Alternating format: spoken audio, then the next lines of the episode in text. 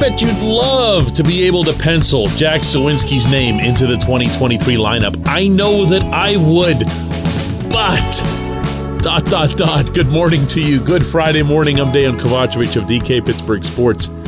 This is Daily Shot of Pirates. It comes your way bright and early every weekday. If you're into football and or hockey, I also offer daily shots of Steelers and Penguins where you found this.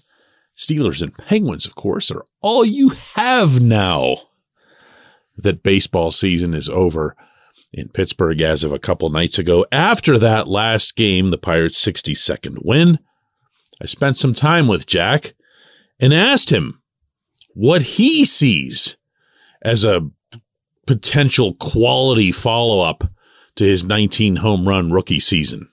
Everything. I'm ready to, you know, go home, start planning, and look back on this year, all the learning experiences, and incorporate that in my offseason plan and come back ready to go. I kind of expected that answer. Jack's all meat and potatoes. There's very little fluff. Uh, when it comes to his personality or when it comes to exchanges with him. Um, he's not a kid of a whole lot of words. He just smiles and enjoys the moment and very much enjoys the game, particularly when he is hitting 19 home runs in, oh, roughly what, three and a half months of the 2022 season? Yeah. Well, that's tremendous. Okay. There's no knocking 19 home runs in a full rookie season, let alone one in which he just had 372 plate appearances. What he did was outstanding, and don't forget this context too, because I know he had the over 30 slump in the middle of the year that ended up getting him sent back to Indianapolis. But he was outrageously consistent when it came to hitting home runs. It was the one thing that he did well, but it was also something that he did consistently well. Baseball loves consistency. So again, full credit to him on that front, not taking anything away from it, not going to sit here and find a negative out of that specific positive. It's a heck of a trait to have if you're to have one trait. This portion of Daily Shot of Pirates is brought to you by our friends at North Shore Tavern, that's directly across Federal Street from PNC Park. It's home of Steak on a Stone, an eating experience, underscoring the word experience. The steak is brought to you partially cooked on an 800 degree stone, and you do the rest. It's a ton of fun. It's a great meal and it's a baseball atmosphere like no other in Pittsburgh. North Shore Tavern, right across Federal Street from PNC Park. Now, setting aside the 19 home runs, and again, leaving them there as a positive, he also batted 202.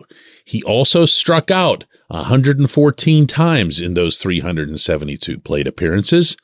And while the 41 walks were somewhat promising, they weren't exactly enough for you to go, oh, yeah, this is it. He's going to really nail down his pitches to hit and go after them. And how about only having 11 doubles? No triples against the 19 home runs.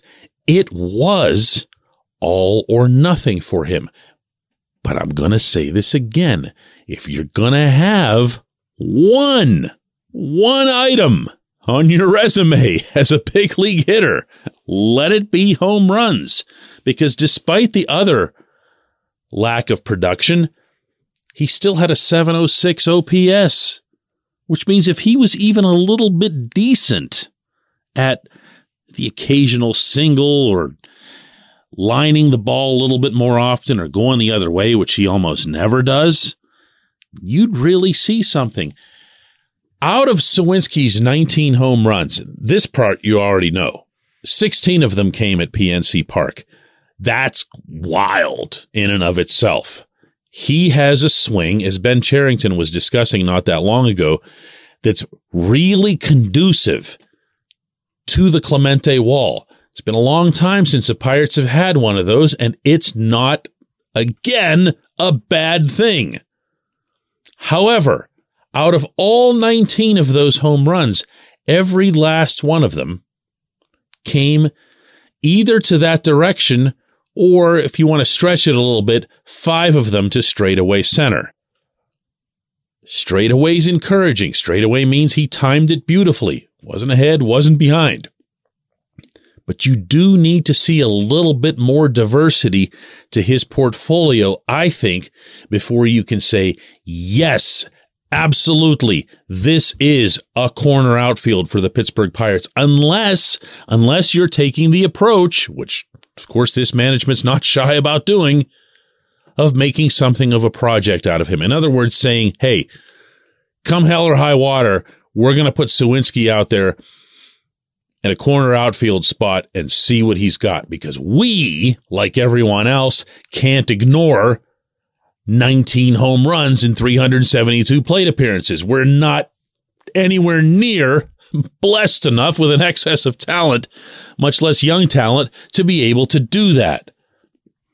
But if you're looking at this more from the standpoint of the longer term or what it'll mean when the Pirates are competitive, whatever that actually even means anymore, you know, he's just going to have to do a little bit more.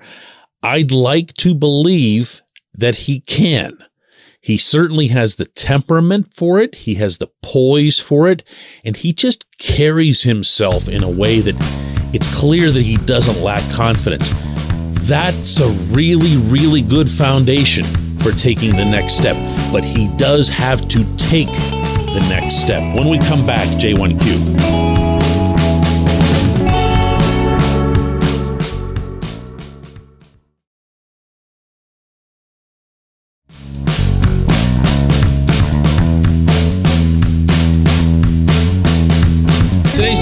Comes from Keith, who asks regarding increasing payroll next year, what is it exactly that the Pirates are waiting for? The spots that need to be filled aren't going to be filled internally.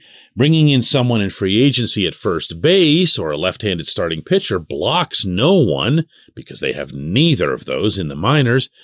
And you're two or three pieces away just like that from being solid. What's the holdup? Well, Keith, we're gonna see. We're gonna see. What I have been told, what I have been told from 115 Federal is that next year's not going to look a whole lot different than this year in terms of approach. When I brought up the $100 million payroll that I've been floating around both on this program and in written columns, I've been told unequivocally it's not happening. Okay. So if you understand that the Pirates correct payroll figure for 2022 was somewhere between 63 and 70 million. There's a lot of people who get this number really, really wrong. Like I even hear people cite it as being half of that. That's the actual figure that's being filed through the Major League Baseball Players Association. So they're not in a position to lie about the math that's involved in that. And you'd like to see from there like you said, first baseman, starting pitcher. I don't actually care all that much if it's lefty, but I would like it to be Jose Quintana. So that would be a lefty, which would be nice. You do need a catcher as a stopgap. I've reported that Roberto Perez is highly likely to be that catcher. And then you need a whole bunch of relievers who don't cost anything. So I'm with you, Keith. I'm with you. Go get a first baseman. Go get Josh Bell. What do you think Bell's going to cost? He's a free agent, by the way. Go bring him back. You already know about him. You know about his character. You don't have to do any of that advanced analysis. He was actually here under Cherington and Derek Shelton. They know him. They trust him. They really liked him. Well, know, pay up. Quintana, even if He's an absolute ace for the Cardinals in these playoffs, and he's got the game one nod, by the way, which should tell you a lot about him. He's not going to get offered more than two years. He's just not. No one's going to do that at his age. So offer him two years. He loved it here. not an act. Really grateful to Oscar Marin. Not a line from me. It's verifiable. Believe me on that. He'd come back in a heartbeat. Perfect storm, right? Go get them. Pay up. I'm with you, Keith. I don't get it. I don't get it. I don't see how what you and I are talking about here and clearly see eye to eye on isn't something that the Pirates wouldn't see the same way.